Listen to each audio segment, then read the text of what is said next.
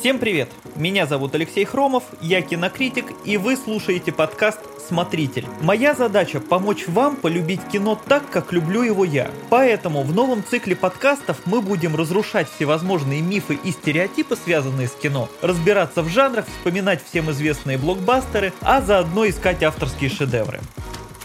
Сегодня будет немного нестандартный, но очень забавный выпуск. Все дело в том, что обычно я рассказываю про хорошее кино и объясняю, почему его стоит посмотреть. Но сейчас я хочу поговорить о плохих фильмах. О тех, которые плохо сняты, в которых плохо играют актеры, плохой сценарий, отвратительные спецэффекты. Удивительно, но у такого кино есть множество фанатов. Причем не только простых зрителей, но и актеров, режиссеров и прочих деятелей искусства. Они устраивают спецпоказы, тематические вечеринки и всевозможные всевозможные тусовки, связанные с такими фильмами, при том, что это кино действительно ужасно. И как ни странно, от таких фильмов и правда можно получить немало удовольствия, главное правильно подойти к процессу. Если найти какой-нибудь фильм, который не просто скучный и серый, а что-то за гранью добра и зла, настолько отвратительное, что это становится очень крутым, то можно очень хорошо повеселиться. И как раз сейчас я хочу дать несколько советов к просмотру подобного кино, а заодно рассказать, как оно вообще становится популярным. Но для начала нужно понять одну важную вещь. Большинство фильмов, которые выходят в мире, ну как минимум посредственные, а зачастую откровенно плохие. Просто потому, что их слишком много. Я поискал в интернете и нашел такие цифры. Только самые крупные студии в США, в Голливуде, выпускают до 700 фильмов в год. А прибавьте к этому еще студии поменьше, авторское кино, непрокатные фильмы, стриминговые сервисы. Это уже тысячи-тысячи фильмов. И это только в США. А ведь многие любят европейские европейский кинематограф, и в России есть кино, и даже в Китае, и в Южной Корее, и в Индии. То есть практически любая развитая страна снимает свое кино. И на самом деле не только развитые, поищите как-нибудь статьи про кинематограф Уганды, просто обхохочетесь. Так вот, каждый год в мире выходит просто несчетное количество фильмов, только большинство из них почти сразу же забывают. Иногда они проваливаются в прокате, иногда собирают неплохую кассу и даже могут получить какие-то премии, но все-таки через год-два их просто никто не вспомнит вспомнит, потому что фильмы, ну, так себе, они очень средние и никаких особых эмоций не вызывают. Кстати, ровно поэтому многим кажется, что классический кинематограф из прошлых лет всегда намного лучше. Просто потому, что плохие фильмы все уже давно забыли, а сохранилось несколько хороших примеров, которые все теперь и почитают. Можно привести самый понятный пример для русского зрителя. Это фильм «Бриллиантовая рука». Руссо туристо. Облика морали, Ферштейн. Все, конечно, знают этот фильм, все его любят, и на вскидку любой встречный вам приведет несколько цитат оттуда. Но давно уже забылось, что изначально «Бриллиантовая рука» — это пародия. Фильм пародировал десятки и десятки плохих и достаточно скучных детективов и шпионских фильмов, которые заполонили советские экраны. И в итоге вышло иронично. Пародию знают все, а оригиналы очень быстро позабылись, ну, потому что они были скучными. Но все-таки иногда, ну, к счастью, не слишком часто, авторы снимают настолько ужасное кино, что оно переходит в такую категорию, что так плохо, что даже хорошо. И иногда такие фильмы становятся настоящими легендами. Может быть не сразу, бывает, что современники их не заметят или даже просто ненавидят и требуют запретить, но спустя годы на них обращает внимание какой-нибудь деятель искусства, или же просто отрывки из этого фильма становятся вирусными в интернете и их разбирают на мемы. И тогда приходит настоящая слава. Слава вот такого ужасного кино, которое странным образом все полюбили.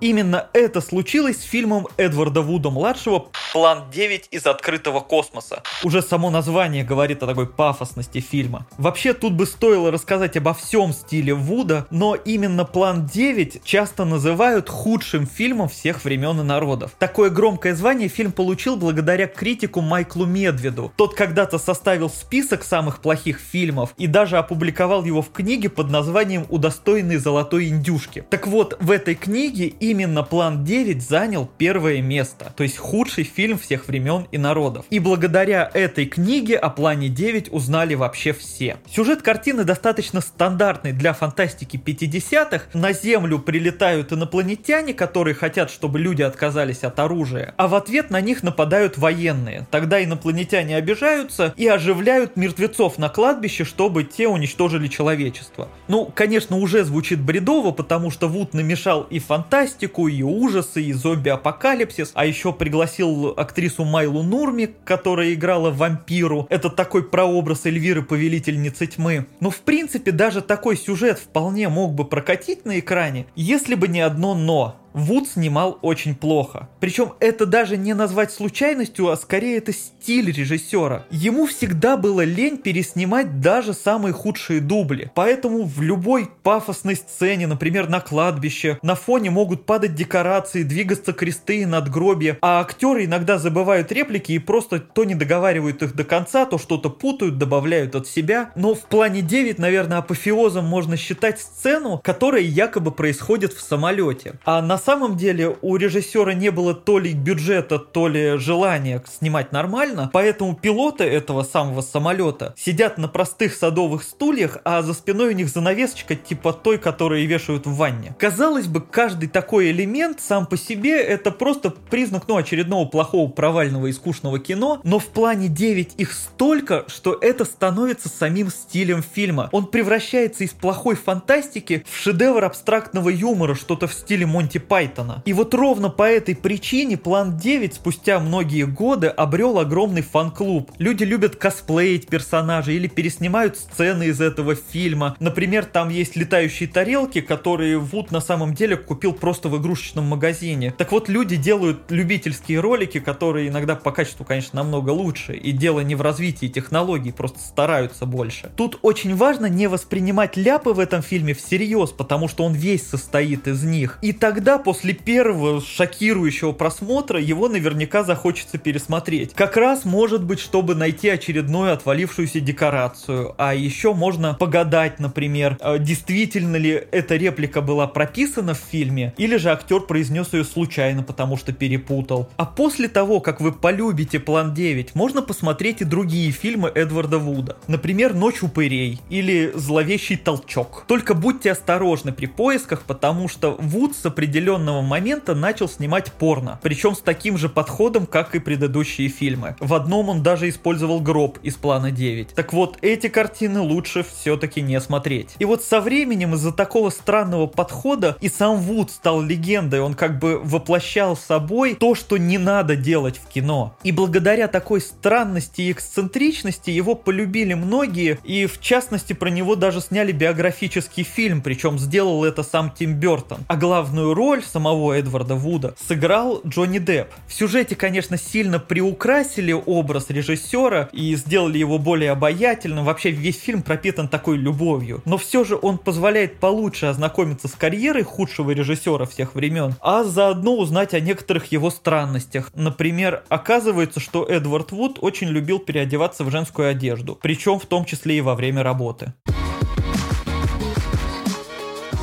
И еще один культовый, если не сказать великий фильм, который неоднократно называли худшим за всю историю кинематографа, это «Комната» Томми Вайса. Об этой картине наверняка слышал каждый, кто активно пользуется соцсетями. Она уже давно разошлась на цитаты и особенно мемы. Ну, как минимум, наверное, каждый видел вот этот момент, когда персонаж, которого играет сам Вайса, выходит на крышу и говорит «О, хай, Марк». «О, хай, Марк». С этим фильмом все еще интереснее, ведь пересказать его сюжет практически невозможно. Он состоит из огромного количества практически не связанных и странно обрывающихся сюжетных линий. Ну, наверное, можно выделить главного персонажа, его зовут Джонни, вот его играет сам Томми Вайса. Он банкир и собирается жениться на девушке по имени Лиза. А та изменяет Джонни с его лучшим другом, вот тем самым Марком. А вообще к Лизе проявляют интерес буквально все мужчины на протяжении всего фильма. Казалось бы, это могла бы быть завязка для стандартной мелодрамы, но основное действие все время перебивается какими-то побочными сюжетными линиями, а еще хуже, там есть странные диалоги, которые обрываются буквально на полуслове. Например, Лиза может рассказывать о работе, а Джонни ее в ответ спрашивает про секс. А еще там есть постельные сцены, которые вообще трудно описать, потому что они, ну, максимально противоестественные. А некоторые моменты в фильме вообще повторяются два или три раза. В общем, на самом деле популярность комнаты толком никто не может объяснить. Фильм вышел в ограниченный прокат совсем незаметно и собрал там порядка 2000 долларов, то есть вообще ничего.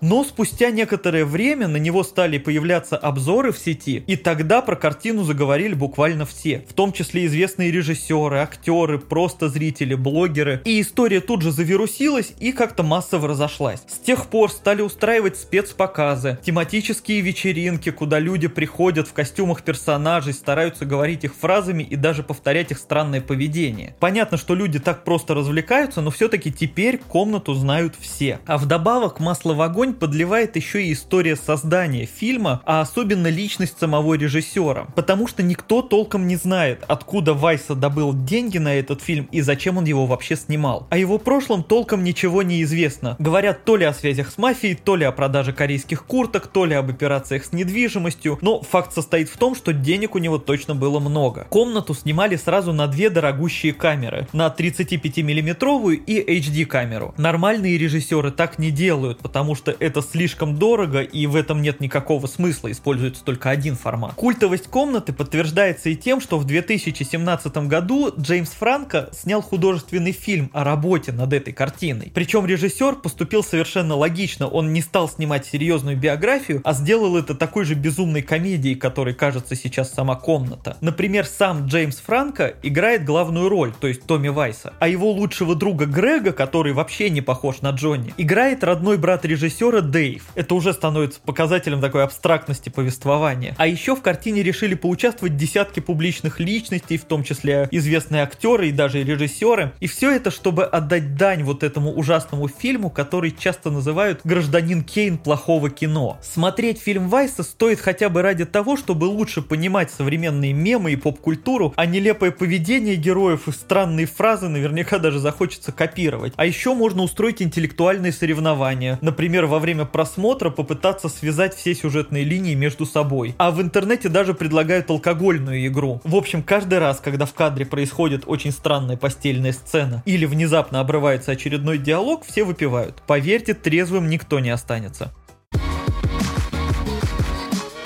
Ну и еще один фильм, который просто обязан быть в этом списке, это «Акулий торнадо». Название просто говорящее. Это творение такой странной киностудии Asylum, которая занимается подделкой фильмов. Звучит бредово, но это факт. Суть в чем? Какая-нибудь крупная студия объявляет о съемках блокбастера. Ну, например, трансформеров. Asylum за небольшие деньги и очень быстро снимает фильм «Трансморферы» и издает его сразу на носителях, чтобы какой-нибудь невнимательный покупатель мог его случайно схватить. Еще у них есть фильмы «Сокровища да Винчи», «Чужой против охотника», «Атлантический рубеж», «Титаник 2», интересно, он там всплывает что ли? В общем, все, что можно сделать на основе чужих идей. Но есть у студии и собственные разработки. Обычно это фильмы про каких-нибудь огромных монстров, вроде мега-акулы или крокозавра. Я не выдумываю, это реальные названия. Конечно, они так же плохи, как и те подделки, которые снимает Asylum, но все-таки у студии уже образовался своеобразный фан-клуб любителей трэша, однако эти фильмы все-таки не слишком известны. Но в 2013 году произошло важное событие. На канале Sci-Fi вышел очередной фильм этой студии, а именно «Акулий торнадо». Его задумка великолепна и совершенно безумна. Итак, огромное количество акул затягивает в гигантский торнадо. Они странным образом там не умирают, долетают до Лос-Анджелеса и начинают дождем сыпаться на улице. Причем на суше они тоже не умирают, а на пузе скачут по улицам и все пытаются кого-нибудь сожрать. Сражаются с ними ними, конечно же, не военные и не полиция. Против акул выходят местные жители во главе с бравым серфингистом по имени Финн. Его играет Йен Зиринг, которого все точно помнят по Беверли-Хиллз 90-210. И вот эти местные жители убивают акул просто всеми возможными остроумными способами. От табуретки до колеса обозрения. Но самое любимое оружие у Фина это, конечно же, бензопила. Популярность к этому фильму пришла намного быстрее, чем к комнате или тем более к плану 9. Премьера на телевидении прошла практически незаметно, но на следующий день Твиттер буквально взорвался от сообщений об акульем торнадо. Про фильм написала режиссер Элизабет Бэнкс, актер Уилл Уитон, сценарист Деймон Линделов, десятки блогеров, тысячи простых зрителей. Все были в восторге. У Asylum получилось создать настоящую трэш-икону, то есть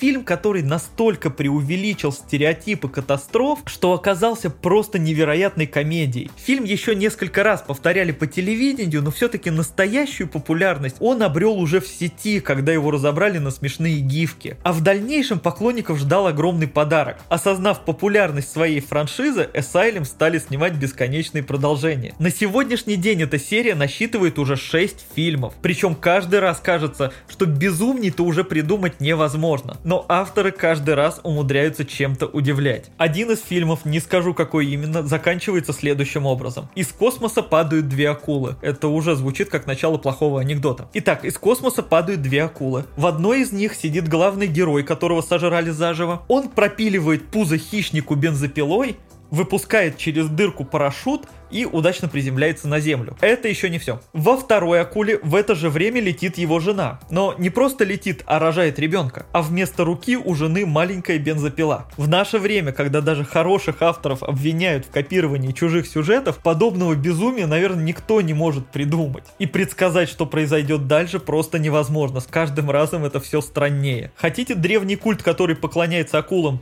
Пожалуйста. Акулы летают в космосе. Легко. Стриптизеры дерутся с акулами руками, причем не руками, тоже легко. Перемещение во времени. Жена президента США катается по лестнице на портрете Джорджа Вашингтона. Да пожалуйста, все это там есть.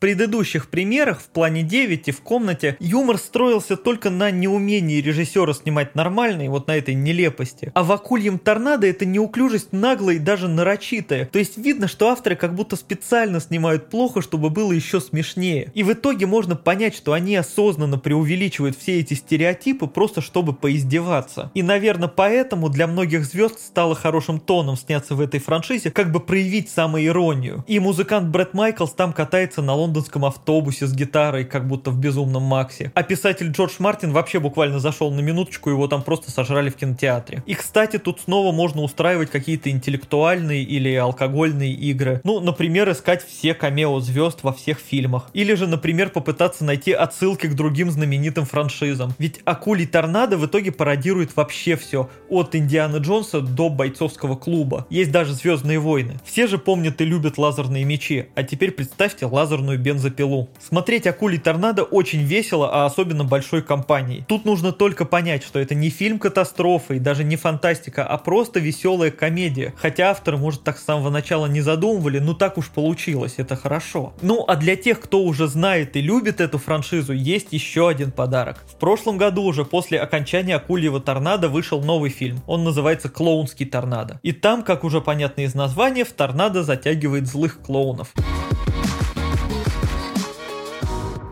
Можно еще долго перечислять культовое плохое кино. 2010 год. Фильм «Птицепокалипсис. Шок и трепет». Он, наверное, может претендовать на звание самых худших спецэффектов в современном кино, а может и вообще за всю историю. Но тут все более-менее честно, потому что вьетнамский режиссер Джеймс Нгуен, похоже, просто не очень понимал, как вообще надо снимать кино, поэтому он на свои собственные 10 тысяч долларов снял почти любительское кино с непрофессиональными актерами и склеил его буквально на коленке. Сюжет фильма чем-то напоминает «Птиц» Альфреда Хичкока, только в версии Нгуена они не просто нападают на людей, а еще плюются кислотой, а при ударе о землю взрываются, а люди от них отмахиваются железными вешалками. Вот ровно с такими вешалками фанаты теперь и ходят в кинотеатры на показы. Из классики есть «Атака 50-футовой женщины». Этот фильм вышел во времена первой волны популярности огромных чудовищ, вроде Годзиллы и Кинг-Конга, и его авторы, похоже, решили, что раз люди любят огромных и страшных монстров, то еще круче будет сделать вместо монстра огромную полуголую женщину. Ну, получилось, конечно, плохо, но зато очень смешно. И, конечно, стоит вспомнить странную популярность российского фильма